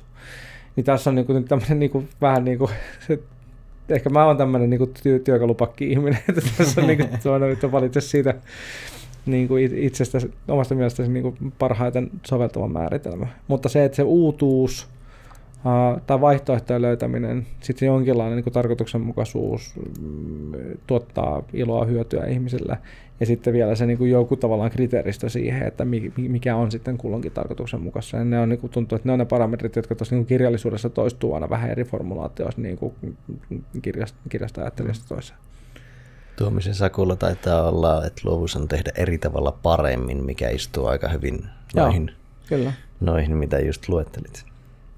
Mm, millä tavalla voisi tukea luovaa ajattelua, toimintaa ja, ja vaihtoehtoisesti, että millä tavalla luovuutta voidaan jarruttaa, millä tavalla me voidaan kasata esteitä luovalle toiminnalle? No varmaan se kaikista tyypillisin jarru on se, että joo, että ei tätä kannata kokeilla, kun me kokeiltiin kerran 80-luvulla ja se ei toiminut. Et, et, niin se semmoinen perus niin tavallaan niin lähtökohtainen ideoiden torppaaminen ja semmoinen niin ylikriittisyys, niin sehän on niin myrkkyy luovuudelle. Et luova prosessia voi yksi semmoinen niin esimerkiksi design-ajattelussa tyypillinen tapa hahmottaa semmoinen kaksoistimanttimalli, jossa niin kuin ensin täytyy niin kuin, niin kuin täysin niin kuin tavallaan niin kuin sivuuttaa kaikki kritiikki, eli vaan niin kuin generoida sillä se tarkoittaa, että suuri osa kaikesta mitä tehdään on tosi Ja se tämä on, niin kuin, tämä on etenkin tällaisella niin rationaalisesti johdetulla organisaatiolla todella niin kuin iso kynnys, niin kuin, että miten me voidaan käyttää vaikka kaksi kuukautta meidän resursseja, että me tehdään vain jotain, joka on siis oike, niin kuin oikeasti tyhmää. Hmm eikä vaan silleen, niin kuin tälle, me ollaan vähän tyhmiä, vaan niin kuin pitäisi olla ihan niin kuin oikeasti kunnolla tyhmää ja kehittää kaikenlaista niin kuin aivan idioottimaista alkuun. Mutta sitten se tavallaan sit se timantti alkaa niinku sulkeutua eka kertaa, niin sitten kun sitä tavallaan sitä vaihtoehtoavaruutta on generoitu riittävästi, jos suurin osa ideoista on tyhmiä, mutta siellä sijassa saattaa olla jotain, tai niistä saattaa yhdistyä jotain hyödyllistä, niin silloin tuodaan se kritiikki siihen. Mutta sitten taas pitäisi räyttää se auki ja uudestaan niinku tavallaan, sit kun se ensimmäinen niinku tavallaan niinku versio tai luonnos on olemassa, niin pitäisi taas uskaltaa lähteä irrottelemaan ja sitten taas kritiikki, niinku kritiikki kehii. Ja tota, luovan ajattelu usein liitetään, se, liitetään taas niin hömppäpositiivisen ajatteluun, että ajatellaan, niin kuin, että, täytyy, että kaikki, kaikki kritiikki on pahasta ja kaikki negatiiviset ihmiset täytyy poistaa elämästä, koska muuten ne vaikuttaa sun kielteisesti. Ja se on niin kuin yksi vaarallisimpia ajatuksia, mitä ihminen voi niin kuin ikinä ajatella, että pitäisi niin kuin poistaa eri tavalla tai negatiivista ajattelua, että ihmiset, niin kuin, ja tällaista ihan oikeasti esiintyy tällaista ajattelua. Uh, koska siis viime kädessä niin siitähän näyttää koko kuplaantuminen syntyy, että ihmiset hakeentuu niin kuin vaan sellaisten tyyppien kanssa. Ne blokkaa Twitterissä kaikki, jotka on sanonut kerran, että, että pitäisikö sun vielä miettiä tota. Ei, en mieti. Haluan miettiä sillä tavalla, kun minä mun, mun kamut miettii. Ja, ja siinä kirjassa, kun me Paavon kanssa kirjoitettiin sitä, niin syntyi oikeastaan semmoinen oivallus, että että me kirjoitettiin ihan tarkoituksella provokaatio siihen että niin positiivisuuden voima, joka me kirjoitettiin just sellaisella vähän niin kuin, just hömppäpositiivinen, niin kuin, että täytyy vain sanoa kyllä ja ole, ole kuin pikkumyyjä, aktivoi oma sisäinen muumisi tai whatever, tiedätkö, niin kuin, että et, ja niin kuin tavallaan, että luova, luova tulee ja potkaisee oven sisään ja sanoo, että täällä ollaan. Ja niin kuin tällaista, että niin kuin, kapteeni, kapteeni Jack saapuu satamaan pure, pure veneen tota, Latvassa tai mikä se on se maston, mastossa. Täällä latvaa vähän niin kuin nämä suuttimet sillä formulan takana. mut, mut, mut, niin kuin, ja sitten me kirjoitettiin siihen seuraava, se vähän niin kuin myöhemmin tulee luku negatiivisuuden voimaa. Että positiivisuuden voimaa on niin kuin, niin kuin tällaista niin kuin trendihömppää. Mutta sitten niin sit se lopputulema oli se, että ilman niin kyllä-sanaa, ilman positiivisuutta ei voi synnyttää mitään uutta koska jos sä torppaat ideat heti alkuun, niin silloin ei synny mitään uutta ja silloin se luovuus loppuu siihen. Hmm. Uh, mutta ilman ei-sanaa, ilman kriittisyyttä, ilman negatiivista ajattelua ei voi synnyttää mitään oikeasti hienoa. Ja sen, niin kuin sen niin kuin jatkuvan seila, ei se ole vain kaksoistimantti, vaan se on sen vuoristorata, joka menee ylös alas, ylös alas, niin, ylös alas. Se ei, ja se, että se ei ole lineaarinen no. prosessi, vaan enemmänkin spiraali, että tull, käydään Jep. siihen samaan Jep. kohtaan. Se on, se on tota, tosi hyvin siinä teidän kirjassa mun mielestä avattu se siirtymä tietyllä tapaa niin kuin kyllä vaiheesta, missä laajennetaan sitä vaihtoehtoavaruutta. Sitten, e, sitten siirrytään pikkuhiljaa sinne ei-puolelle, aletaan pudottelee asioita, sitten taas joudutaan käymään siinä kyllä. Sitten se on semmoinen tietynlainen tanssi niiden kyllä. välillä. Että toi niin kumpikin äärilaita, että niin kuin ylipositiivinen ajattelu, niin sitten tulee semmoista tietynlaista ajatteluinsestiä, ja milloin niin kuin luonnollisesti tulee heikkoja lapsia sitten sen myötä, että kun, kun on, tota noin, niin ei, ei ikään kuin se ei, sehän ei sitten millään tavalla jalostu siitä mm. se, se ajattelu, mutta sitten taas ylinegatiivisuudella me voidaan torpata kaikki, että me ei saada mitään uutta informaatiota, että jäädään täysin jumiin siihen niin kuin lähtöpisteeseen asti. Ja. Mm. Olisiko tuosta jotain käytännön esimerkkejä, vaikka kun sä johdit oppimispelifirmaa, niin miten te löysitte tavallaan se rajan, että milloin mennään siellä kyllä-puolella ja milloin eissä? Että oliko se aina tilanteen mukaan vai oliko siihen jotain prosessia? Tota, no ihan alkuvaiheessa oli, ei ollut niin mitään sen kummempaa prosessia, että se oli aika sellaista touchy feelia. Siis niin että, että haettiin paljon vaikutteita, käytiin, niin kuin lennettiin CERNiin Geneveen niin juttelemaan asiantuntijoiden kanssa, että miten halutaan opettaa hiukkasfysiikkaa pelissä. Ja, ja tota, niin kuin, sitten me niin suunnittelimme teki erilaisia versioita, me käytiin keskustelua niistä ja sitten osa niin kuin, torpattiin, osa jatkokehitettiin ja sitten se alkoi niin kuin, sieltä hahmottua. Mutta sitten jossain vaiheessa, kun me alettiin mennä niin systemaattisempaa, se, niin kuin, tota, se Lauri Konttori, se mun co-founder siinä Lightnerissa, niin kehitti, kehitti sellaista tavallaan ihan niin kuin hyvinkin niin kuin systemaattista arviointiprosessia, että viikoittain kokoonnuttiin tiimin kanssa niin kuin katsomaan, että niin kuin ensin niin kuin jengi tykittää ideoita ja sitten niin kuin mietitään, että mikä niistä on niin kuin oikeasti toimia, mitkä menee jatko, jatko ja Lauri on kehittänyt nykyään siis niin kuin vielä, mun käsittääkseni niin kuin vielä pidemmälle, että siellä on ihan semmoinen niin kuin hyvin systemaattinen tapa niin kuin ampua valtava määrä niin peliaiheita nopeasti kasaan. Sitten niitä testataan. Siis esimerkiksi pelialallahan on niin kuin kiinnostavaa se, että on, että on niin kuin mahdollisuus viedä tosi nopeasti yleisön eteen tavaraa, koska se, tavallaan se kulurakenne on semmoinen, että se ei käytännössä maksa mitään julkaista sitä. Ja sitten tota, voidaan testata niin kuin tosi nopeasti jo sen pelin niin kuin perus niin kuin hypoteesien toimivuutta myös ihan siis niin kuin siinä niin kuin markkinakontekstissa, joka on aika kiinnostava niin kuin asetelma. Ja hirveän monella toimialallahan semmoinen ei ole mahdollista, vaan että se joudut niin kuin aina vähän tavallaan niin kuin, niin kuin isommalla riskillä niin kuin fundeeraamaan, että okei, että tuleeko tämä nyt kiinnostaa ketään tämä toimimaan millään tavalla. Ja tota, niin kuin vähän tavalla, että jos ajattelee vaikka leffabisneksessä tehdään niin kuin, tota, niin kuin screeningeja, jossa niin kuin näytetään niin kuin ensimmäisiä niin kuin valmiita leikkauksia niin kuin yleisölle, ja sitten koitetaan siitä päätellä, että tuleeko tämä kiinnostaa ketään. Niin, nyt siinä on kuitenkin siinä vasta tehty jo puolitoista vuotta tuotantoa, ja kuvaukset on todennäköisesti jo purkissa, ja näyttelijät lähtenyt seuraaviin hankkeisiin, niin pelialalla voi olla niin kuin parhaimmillaan niin kaksi-kolme viikkoa siitä, kun on aloitettu tekemään ekaa versiota, se voidaan tööttää yleisö eteen, ja sitten oppia siitä, ja sitten tulee semmoinen kiinnostava iteraatiosykli sitten, että ja se olennainen juttuhan on se, että miten ne opit pystytään nopeasti tuomaan käytäntöön sitten. Ja siinä, siinä tavallaan niin kuin, ja se, siis peliala on tosi niin kuin outlier, niin kuin tosi omanlaisensa ala, että harvalla alalla niin kuin pystyy tuollaista ihan noin ketterää kehittämistä tekemään. Tästä muuten tosi mielenkiintoinen dokkari oli, ainakin jos ala kiinnostaa, niin Honor-pelin rakentamisesta sen luova johtaja, tai olikohan, en muista tavallaan mikä sen, olisiko se ihan vain game designer – tittelillä ollut, niin sitä henkilöä seurattiin ja sitä seurattiin niin vuosien ajan. Niin se oli mielenkiintoista katsoa, miten se peliprojekti meni. Ja. Kirjasta puhutte niin kuin hyvästä ja huonosta brainstormamista. Minkälaista on hyvä? Koska monesti ajatellaan vaan, että okei, että brainstormaa, että et, et, läiskitään vain ideoita ja sitten siitä vaan joku kopataan näin, mutta sitä voi tehdä monella tapaa. Niin minkälaista on hyvä brainstormaus, että miten niitä ideoita generoida ja miten siitä voidaan lähteä liikkeelle sitten No ensinnäkin se, että ei ole liikaa ihmisiä huoneessa. Et periaatteessa mä, mä oon nykyään siis tuolla niin alalla niin yrittänyt seurata sellaista periaatetta, että missään kokouksessa ei saa olla enemmän kuin viisi ihmistä. Et se käytännössä, että sit, se, niin kuin tavallaan, että kun sulla on yli viisi ihmistä, niin vaikka ne olisi kuin ihania ja briljantteja tahansa, niin se menee sellaiseksi, että joku jää johonkin juttuun kiinni, jollain että hei, mulla on muuten tohon kommentti. Ja sä käytät sen koko sen kokousajan sellaisiin niin aasisiltaan aasisiltaan seurailuun. Ja loppujen lopuksi se asiasta puhutaan aika vähän. Ja näin, se on niin kuin musta ihan niin kuin, siis, ja se, mä en tiedä miksi viisi, ei mulla ole mitään tieteellistä se on vaan niin kuin, tavallaan tämän oman mm niin kuin eri aloilla toimimisen jälkeen niin kuin muotoutunut, että se jotenkin vaan keikahtaa, että yli viiden sitten homma lähtee prakaamaan ja se viisi on vielä semmoinen, että sen pystyy nippanapa pitää kasassa. Sitten toinen juttu on se, että tota, et, et, et, tämän niin kuin perinteisen sellaisen niin kuin, tota Osborne-tyyppisen brainstormaamisen niin kuin ongelmahan on se, että se suosii tällaisia niin kuin suulaita ekstrovertteja ihmisiä, jolloin sitten usein ne tavallaan niin kuin hiljaisemmat jää niin kuin sen jalkoihin ja silloin pitäisi niin kuin jollakin tavalla hyödyntää sitä, että että esimerkiksi niin kuin, mitä me nyt on vaikka viime aikoina paljon tehty, niin on se, että ennen kuin aletaan keskustella mistään, niin ihmiset kirjoittaa lippulapuille ylös ne niin kuin, tavallaan omat ajatuksensa oivalluksensa. Ja sitten me kootaan ja kategorisoidaan niitä jollakin tavalla, että meillä on niin kuin, tavallaan niin kuin, niin kuin strukturoitu keskusteluympäristö, jossa niin kuin, uh, myös ne hiljaisemmat on päässyt niin kuin, kontribuoimaan niin kuin, tasavahvasti siihen lopputulokseen. Uh, ja sitten se, että kyllä se niin kuin, kyllä mäkin olen vetänyt näitä aikana näitä tällaisia erilaisia brainstorm-pajoja ja mä kehitin sellaisen synergistisen dialog- dialektiikan metodinkin joskus kymmenen vuotta sitten, jossa niin kuin, joka oli siis tosi hauska työpaja kyllä, siis että siinä tota ensin ideoitiin niin vähän aikaa jotain niin vaihtoehtoavaruutta. Tosi silloin mä vedin sen vielä sillä ihan Osborne-meningillä ja silloin tavallaan niin kuin, sit usein just oli tämä ongelma, että vain niin kuin äänekkäämpien ideat tulivat keskusteluun mukaan. Mutta sitten tota, mut sit idea oli se, että sit niistä valikoidaan tavallaan niinku se, ne niinku pari-kolme keskustelua niinku aihetta, ja sitten niistä käytiin sellaista niinku dialektista väittelyä, eli juupa seipäs, juupa seipäs.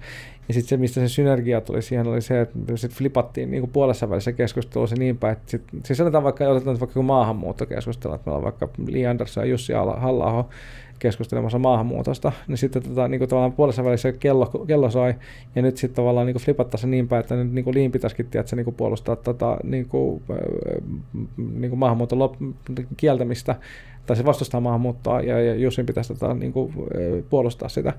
Ja niin siinä kun ihmiset joutuu flippaamaan, niin mielipiteet, niin tapahtuu kaksi tosi kiinnostavaa asiaa. yksi, yksi oli se, että, että ihmiset kestää saada noin 20 sekuntia päästä vauhtiin, että vaikka ne olisi täysin eri mieltä sen teesin kanssa, niin ne alkaa keksiä niin kuin mitä uskomattomimpia niin kuin syitä siihen, että minkä takia tämä, niin kuin hänen kantansa on oikein. Siis vaikka sä et usko siihen kantaan, niin se, niin kuin, se oli niin kuin, siis kerta toisen jälkeen, mä tein Helsingin yliopistolla esimerkiksi tein paljon niitä työpajoja, oli missä oli jossain Finnairilla ja muulla. Niin kuin, tota, niin, niin kuin monessa isossa organisaatiossa, niin systemaattisesti niin kuin riippumatta siitä, onko ne opiskelijoita vai jotain yritysjohtoa tai muuta, niin se, että pari 30 sekkaa, niin vaikka sä olisit niin verisesti sitä mieltä, että tämä on täysin idiotimoinen kanta, niin sä rupeat keksiä niin kuin siinä väittelytilanteessa, meillä aktivoituu joku sellainen sisäinen voiton tarve ja niin kuin me halutaan voittaa se ja sitten se tavallaan summeraantui siihen, että siinä tota, niin kuin, sitten tota, käytiin sitten sellaista niin kuin avointa keskustelua. Se avoin keskustelu on niin kuin, tosi kiinnostavaa, että yhtäkkiä kun ollaan niin kuin, nämä tällaiset polarisaatiot saatu purettua, kun sä oot niin kuin, tajunnutkin, että sä oot, olet juuri verisesti puolustanut sitä kantaa, mitä sä oot vuosia vastustanut, niin sitten niin tajuat, että hetkinen, että niin kuin, tässähän voikin käydä aika kiinnostavaa, ja tämähän ei olekaan mustavalkoinen tämä asetelma, vaan että tässä on niin kuin, tosi moni, monipuolisia sävyjä. Niin se, se, se toimii kyllä ihan, ihan jees, mutta en, siis kyllä mä niin sanoisin, että, että, että, että niin kuin, jos nyt jonkun säännön pitää antaa, niin niin, niin, niin maks viisi ihmistä huoneeseen, kirjoittakaa vähän ylös jotain juttuja aluksi, jotta niin kuin tavallaan niin hiljaiset ei alkoi. Ja sitten niin kuin deliberaatio, keskustelu. Siis se, että käydään keskustelua niin kuin avoimessa sellaisessa niin kuin tavallaan niin kuin, niin kuin sivistys, sivistyneen niin kuin, kulttuurin hengessä, että pystytään niin kuin, esittämään puolestaan vastaan niin kuin vapaamuotoisesti ilman mitään tavallaan hirveän jähmeä tai jotain jonkun konsultin briefaamaa tällaista niin kuin, tekniikkaa, niin kyllä mä luulen, että se on kuitenkin niin kuin, useimmissa tapauksissa kaikkein paras järkevin tapa tehdä. Ja mä huomaan siis, että itse vaikka mä oon noita tekniikoita kouluttuna ja siis käyttänytkin aina ajoittaa, niin kyllä se niin kuin aina defaulttaa sitten kuitenkin siihen, että, että kyllä se niin kuin, niin kuin fiksujen ihmisten kanssa keskustelu on kuitenkin se niin kuin kaikista paras tapa niin kuin generoida. No sitten ehkä vielä loppu, loppukaneettina se, että sen kritiikin kanssa niin kuin tavallaan on sensitiivinen siitä, että jos ollaan hyvin alkuvaiheessa prosessia, niin sitten niin kuin pyrkii vähän sen verran fasilitoimaan, että jos joku alkaa hirveästi heti haraa vastaan, että, että niin kuin hold, hold your horses niin kuin tavallaan, että et, et, älä vielä tuota kritiikkiä, vaan ota vähän aikaa, että saadaan eka pikkasen sitä vaihtoehtoavaruutta isommaksi, ja sen jälkeen sitten niin kuin far away. Ja se, että jos tiimissä on joku semmoinen devil's advocate, joku, joka niin kuin osaa ampua niin kuin heti kaikki ideat alas, niin sehän on niin kuin paras niin kuin assetti, mikä sulla on tiimissä. Sun pitää vaan pitää huolta, että se ei niin kuin ala liian aikaisin. Niin, kuin niin, että ymmärtää sen niin. prosessin vaiheen. Että, niin kuin, että, että, että, että tämä on nyt se vaihe prosessi, prosessia, kun just niin kuin sanoin, että kasvatetaan sitä avaruutta, mutta sitten, että et jossain vaiheessa tulee sitten se, että kun niin siirrytään enemmän sinne ein pariin, jolloin nimenomaan se, kuka uskaltaa ja osaa hyvin lyödä sitä filtteriä siihen, että okei, okay, että et, mitä, et, et, mi, mi, mitä me valitaan täältä, että mille me sanotaan ei, niin se, se on kyllä myös tosi tärkeää. No. Se olisi tosi mielenkiintoinen, jos olisi, kun useinhan tehdään eri workshopeissa ideoinnissa sitä, että otetaan vaikka yhdelle paperille tehdä ideoita ja muut jatkaa. Mutta sitten usein se on kumminkin niinku samaa porukkaa ja ne kiertää. Mutta jos olisikin niin, että ne firman Devil's Advocateit on toisessa huoneessa mm. ja niille tavallaan tulee se paketti tavallaan sillä positiivisella menolla heitetty hirveä vaihtoehtoavaruus, sitten ne tavallaan alkaa olemaan kriittisiä siellä ja sitten pomppaisi takaisin toiseen huoneeseen. Se olisi ihan mielenkiintoinen nähdä, mitä siitä tulisi. Kyllä. Ja tuo on tuo ideoiden heittäminen ja paperille kirjoitus ja kokoaminen, niin sen unohtaa aika helposti, varsinkin joskus, jos on joku pienemmän porukan setti, niin se on helppo, on huomannut itse, että monesti tehnyt virheet, on vähän niin kuin oikassut sen, koska sitten kun sulla ei sitä avaruutta niin paljon, niin on tosi helppo takertua. Ja sitten keskustellaankin yhtäkkiä vaan kahdesta tai kolmesta. Tavallaan ollaan mm. vähän niin kuin pompattu sinne jo loppuvaiheeseen melkein heti alussa, ellei tavallaan tee vähän systemaattisesti sitä ideointiosastoa. Ja. Jos mietitään yksilötasolla, on niitä, ketkä pystyy generoimaan tosi helposti paljon, paljon, paljon ideoita. Sitten on semmoisia, keille se on vaikeaa, että millä tavalla semmoista henkilöä voisi vois tota, niin kuin neuvoa, tai että minkä näköisiä esimerkiksi asenteellisia tai toiminnan muutoksia voi tehdä, että olisi helpompi generoida niitä ideoita. Kolme asiaa, missä uskon, että kuka tahansa pääsee, pääsee vauhtiin, niin tota, on ää, lue paljon, matkusta, siis, va, ja siis vaikka lähimetsään, siis matkustahan voi, niin kuin, että se, että se ihan kiveheton päässähän on ympäristöjä, jotka on uudenlaisia. Yksi muuten ihan jännä oli vielä semmoinen vinkki, että, tota, että vaikka kaupungin kävellessä, niin nosta katse vähän ylemmäs. Mä olin ihan häkeltynyt, kun mä rupesin katsoa niin kuin tyyliin kolmansia kerroksia noissa Helsingin keskustan taloissa. Siellä on vaikka minkälaisia kuviointeja ja muita, mihin ei ikinä kiinnitä huomiota. Et siis ei tarvitse matkustaa niin kuin Taimaahan, vaan voi matkustaa lähimetsään tai nostaa katsetta vähän ylemmäs kaupungin palloille. Lue kirjoja, matkusta ja sitten tee muistiinpanoja. Siis se, että pidä aina mukana jonkun muistivihko tai muu. Siis tämä on se, että kaikille ihmisille tulee ideoita, suurin osa ei koskaan kirjoita niitä ylös, ja sitten tämmöinen niin pahinta myrkkyä, mitä luovuudelle on siis sen kriittisyyden jälkeen, on tämä ajatus siitä, että kyllä jos se on hyvä idea, niin kyllä mä sen muistan seuraavana aamuna. No, et muista. yep, yep. Ja sillä, sillä tavalla kuka tahansa niin pystyy generoimaan niitä ideoita. Eli ensin pitää altistaa itsensä uusille, uusille kokemuksille, tiedolle, ja sitten sen jälkeen olla joku tapa myös tallentaa niitä. Kyllä. In, input, output. Kyllä. No miten luovan flown rakentaminen, että jos haluaa vaikka, jos mietitään konkreettista työpäivää ja haluat rakentaa luovaa flowta yksilön kannalta, niin miten sä lähdet sitä tekemään? Ja ehkä jos sulla se on tosi spesiaali, niin mitä ne voisit yleisesti myös? No yksilön kannalta mä sanon, että jos on mahdollista, niin pistä ovi kiinni ja mielellään lukkoa ja säppiä ja, ja puhelin äänettömälle ja, ja Outlook kiinni ja kaikki häiriötekijät pois. Se on niinku itsessään ihan valtava niinku faktori luovuudelle. Jos olet avokonttorissa, niin tota, esimerkiksi Filosofia Akatemialla meillä oli yhtä aikaa niin käytäntönä semmoinen, että kun me oltiin kaikki yhdessä tilassa, niin tota, ää, jengi oli kuulosuojaimet. Eli silloin jos pitää vaikka kirjoittaa tai muuta. Ja sitten oli, meillä oli yksi kaveri, yksi Markus, oli siis uh, ensin tällaiset niin korvanapit tai nämä tällaiset niin korvasuojaa, tai mitkä ne on siis niin tällaiset tota, korvatulpat.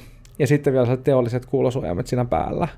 Ja hän niin kuin tavallaan tuli sinne ja meillä oli hyvät debatit siinä ympärillä ja sitten Markus kirjoittaa Intopiikana tai tieteellistä artikkelia siinä. Niin, tota, niin häiriötekijöiden eliminointi on niin kuin yksi. Sitten toinen on se, että niin kuin, et, et, et hae, siis pyri niin tavallaan niin kuin, hakeutua sellaisiin äh, tehtäviin ja sellaisten aihepiirien pari, jossa on niin autenttisesti sellainen olo, että sua kiinnostaa se.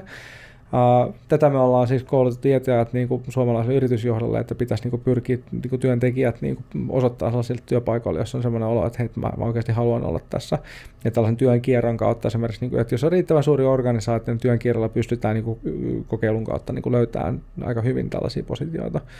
Ja että sen työn tekemisen, että se ei niin kuin riitä, että on se vaan se output tai sen tavallaan outcome, niin kuin, että sä shippaat jotain, mikä on niin kuin, hyvää yrityksen vaikka niin kuin menestyksen kannalta, vaan myös sen työntekijä itsessään niin kuin pitäisi niin kuin pystyä viihtymään siinä ja haluamaan tehdä niitä asioita, mitä tekee.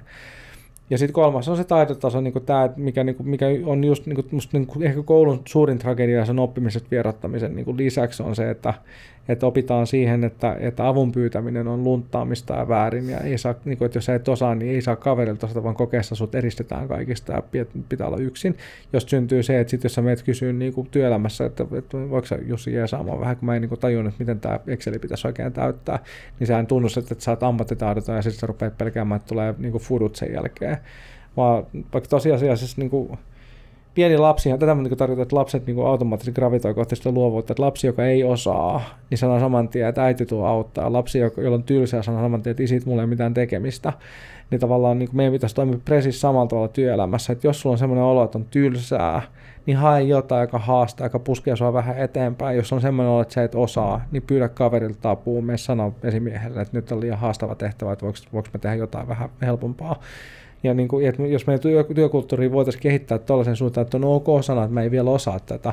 Kyllä mä kohta osaan, kun mä teen tätä tarpeeksi pitkään, ilman että tarvii pelätä sitä, että se on jotenkin niin kuin sulle sun niin kuin arvostuksen kannalta tai jopa työpaikan kannalta niin kuin kriittistä, niin se olisi tosi upea juttu, me pystyttäisiin niin kuin viemään työelämää kyllä merkittävästi eteenpäin. Tuossa on niin just, että jos olet omaksunut tosi vahvan asiantuntija-identiteetin, niin tarkoittaa se, että asiantuntija tietää jo, eli sinun ei tarvi, tai se, se on sun asiantuntijuuden vastasta, että sä olisit jollain tavalla, ei, ei, ei osoittaisit sen tietämättömyyden ja Ettäkö toi on niin herkullinen pointti, siis mä tota, tänä aamulla, kun mä tulin tänne, niin tota, tota Esa Suominen, joka oli Krista Kiuru erityisavusta aikana, tota, Krista oli opetusministerinä, että Esa, Esa postasi niin tota, Facebookiin vaan musta tosiaan loistava, niin kuin, että, tota, mikä se oli, että Oikotiellä oli tämmöinen johtavan ylilääkärin paikka avoinna, ja sehän sanoi, että niin kuin, tavallaan, että niin kuin veikkaan, että lähiaikoina niin kuin tunkuu tähän ammattiin paljon ainakin hänen niin kuin somefiidistä arvioida, että hänen somensa on niin kuin täynnä tällaisia tavallaan niin kuin lääketieteen erityisasiantuntijoita, jotka kaikki tietää, miten niin kuin tämän koronaviruksen kanssa tulisi menetellä. ja, ja tota, niin kuin, siis, kun mä katson mun Twitteriä, siellä ei mitään muuta kuin jengi. Se, mikä tämä siis yhdessä ketjussa oli tämmöinen helmi, että että tota, kun joku, sano, joku sätti siis meidän hallitusta, että kun Sanna Marin oli todennut, että, tota, että, niin kuin, että hallitus seuraa niin kuin terveysasiantuntijoiden niin ohjeistusta tässä asiassa, niin sitten joku totesi, että, että, että ihan niin kuin, että tällaiset nynneröt, tiedätkö, niin kuin tyttöset tätä maata vaan johtaa, että, niin kuin, tiedätkö, että ihan kuin oikeasti niin kuin, siis terveysalan asiantuntijat, jotka mukaan tietävät parhaiten, miten tässä tilanteessa pitäisi toimia. et, niin kuin, et, niin kuin, pitäisi saada joku Kekkonen takaisin, joka vaan niin kuin, riippumatta siitä, mitä asiantuntijat sanoo, niin päättää sitten vaan jotain. Niin, kyllä, mä olisin niin siellä, että ihanko oikeasti, musta niin vastaus olisi, no ihan oikeasti, että juuri ne ovat ne mm. ihmiset, jotka tilanteessa tietävät parhaiten. Mm, ja se, että, niin kuin asian, että kun kaikki haluaa nykyään, kun tämä yhteiskunta on kouluttanut meidät siihen, että ei saa olla väärässä, ei saa osata omaa heikkoutta, että jos sä mm. vastaat väärin, niin sä saat kokea huonon numeron. Niin siis kaikista uskottavintahan, mitä minkä tahansa alan asiantuntija pystyy, mikä on, mikä on teidän mielestä uskottavinta, mitä asiantuntija pystyy sanomaan? Myöntää sen, että ei tiedä. Jep. Se, se, siis, että jos asiantuntija sanoo, että en tiedä, en osaa vastata kysymykseen. Niin siinä tilanteessahan, niin kuin, siis me ollaan sellaisen, sellaisen asian äärellä, että sitten seuraavalla kerralla, kun sä kysyt siltä, että no miten tässä tilanteessa pitäisi toimia, ja se kertoo sulle, että okei, tämä pitäisi raamittaa tällä tavalla, niin sä en tiedä, että okei, tämä ihminen niin kuin osaa niin kuin raamittaa sitä, että tästä asiasta mä en tunn, ymmärrä niin paljon, tosta asiasta mm. mä taas tiedän paljon. Ja sen takia niin kuin minkä tahansa niin kuin asiantuntijan, niin kuin, mun mielestä niin kuin se, että osaa niin kuin myöntää sen, että ei tiedä, niin se on niin kuin se niin kuin kaikessa olennaisin. Joo, vaikka, vaikka ei olisi uskottavinta, niin ainakin luotettavinta. Jep. Ja, joo, ja, ja, ja siis on myös semmoinen ominaisuus, mikä mun mielestä ilmenee niin kuin huippujen huipuissa, että on se niin kuin tosi, tosi, ja se on osa sitä asiantuntijuutta, tietää, että mihin se oma asiantuntijuus ulottuu. Ja, et, ja et niin kuin huippujen huiput on monesti tosi nöyriä sen oman tietämyksensä suhteen, ja ei ole, mutta myös se, että, että ei ole sitä semmoista intellektuaalista epävarmuutta, se, että täytyy näyttää, että niin kuin mä tiedän kaikesta kaiken, vaan mulla on tää, mä tiedän tämän sektorin, tästä mä pystyn kokemuspohjasta sanoa aika vahvasti, että tämä on, tämä on näin, mutta sitten tämä toinen, niin mä en ole, en ole ihan varma tästä. No miten sitten ryhmän luovan flown virittäminen? Mitä oppaja on kertynyt siitä? Tota, toi, toi on hyvä kysymys. Siis varmaan se niin kuin ryhmän toiminnan kannalta siis psykologinen turvallisuus on niin kuin se ihan keskeisin niin kuin elinehto tästä on tota, Keith Sawyer on tutkinut tästä ryhmäflowta aika paljon, että se on aika kiinnostava ilmiö, koska siinä tapahtuu ilmeisesti aika paljon sellaisella tavalla niin tiedostamatonta, niin kuin sanotaan vaikka urheilujoukkueen tapauksessa, tiedostamatonta viestintää. Ja sitten yksi, mikä on niin jännittävää, siis tota, myös mun Fajan kanssa juttelin tuossa pari päivää sitten, kun hän on kanssa niin tutkinut niin tähän liittyviä ilmiöitä, niin tota, ja on siis hän niin psykologia emeritusprofessori, niin, tota, niin se, että et, niin ennakointi on semmoinen, että esimerkiksi niin tavallaan urheilusuorituksessa ja miksei jossain yritys niin tavallaan niin tiimitilanteessakin, niin porukka, niin kuin, joku ne on hitsaantunut yhteen, niin syntyy se niin jaettu skillsetti, että se ei ole enää niin kuin, tavallaan, että se osaaminen olisi vain niin yksilötasolla, vaan se osaaminen on niin kuin vaikka, jos ajattelee vaikka jotain tota 95 lätkäjoukkua, että niin kuin tämä tupu, lupuketju, niin tavallaan niin kuin siellä on sellainen ja koivu ja näet, että se, niin kuin, ne on pelannut niin paljon yhdessä, että ne näkee jostain aivan pienestä, että, sä, että, niin kuin, että Teemu vähän kääntää lapaa, niin Saku on sillä niin saman, että tietää, että nyt tulee syöttö. Niin kuin vaikka hän ei tiedä, että jos joku kysyisi, että tiedätkö, että tuleeko syöttö, niin ei hajuukaan, mutta siellä on niin kuin syntynyt se skriptiavaruus, jossa on tämmöinen niin takaisinkytkentäluuppi sen, sen porukan suhteen. Ja siinä just se psykologinen turvallisuus, jos joutuu koko ajan niin kuin tavallaan vahtia omaa selustaa, niin silloinhan tällaista, ei koskaan, tällaista luottamusta ei koskaan pääse syntymään siinä tilanteessa. Niin se nyt on varmaan niin kuin, niin kuin yksi, yksi keskeinen juttu. Uh, niin kuin ryhmän flown kannalta. Ja sitten toinen, mikä on siis se, että kun flowssahan siis on niin kuin näitä kriteerejä, niin kuin yksi on esimerkiksi se, että työllä on niin kuin selkeä tavoite, niin se, että, niin kuin, että mikä työelämässä usein puuttuu kokonaan, on se, että niin kuin, kun edelleenkin on todettu sellaiseen niin kuin, aliupseeri kellokorttimaailmaa, jossa pomo käskee, että tee nyt tänään vaikka tota, ja sitten kunhan kellokortti on lemmattu ajallaan, niin sitten sä oot niin hyvän työntekijä. Jos siis seuraa tämä, mistä Saku Tuominen kirjoittaa niin työkirjassa, että sitten ihmiset tulee työpaikalle näyttelemään työntekoa sen sijaan, että ne oikeasti tekisi töitä, koska se on tärkeämpää niin se vaikutelma. Niin, tota, niin, niin niin se, että, että musta niin esimiehen niin johtajan niin tärkein tehtävä on pystyä niin kuin tavallaan niin osoittamaan tiimille selkeä tavoite, jonka ne ymmärtää, josta ne välittää. Ja silloin se tavallaan tiimi kykenee koordinoimaan niin sen oman toimintansa ja sen ennakointirakenteensa ja sen niin kuin tavallaan sanottaman viestintänsä niin kuin kohti sitä tavoitetta. Ilman sitä tavoitetta on tosi vaikea minkään ryhmän niin kuin mennä yhtään minnekään, koska sitten kaikki menee vähän eri suuntiin sinne tänne ja tonne ja sitten lopputulokset on yleensä aika sellaista hähmästä ja epämääräistä. No yksi ehkä tuohon niin kuin luottamukseen ja tavallaan myös tavoitteeseen liittyy, mikä on työelämässä myös vähän osittain puutteellista, niin palaute. Joo. Et sitten jos sulla ei sitä luottamusta, niin sitten se palautesyklikin on vähän rikki. Kyllä. Se, että sä et, sulla ei ole semmoista hyvää jatkuvaa palautetta, millä hieno säätää sitä toimintaa suhteessa tavoitteeseen. Kyllä. Mutta hei, tuota, voitaisiin räpätä tämä podcasti tähän. Kiitos paljon Lauri kertaa kaksi. ja tuota, kiitos paljon kuulijoille, jos tänne asti pääsitte ja vinkatkaa kaverille podcastia, jos tuota, uskotte, että nämä sisällöt uppoaa. Mutta olkoon Flow kanssanne, palataan ensi tiistaina. Moro! Kiitos! Kiitos!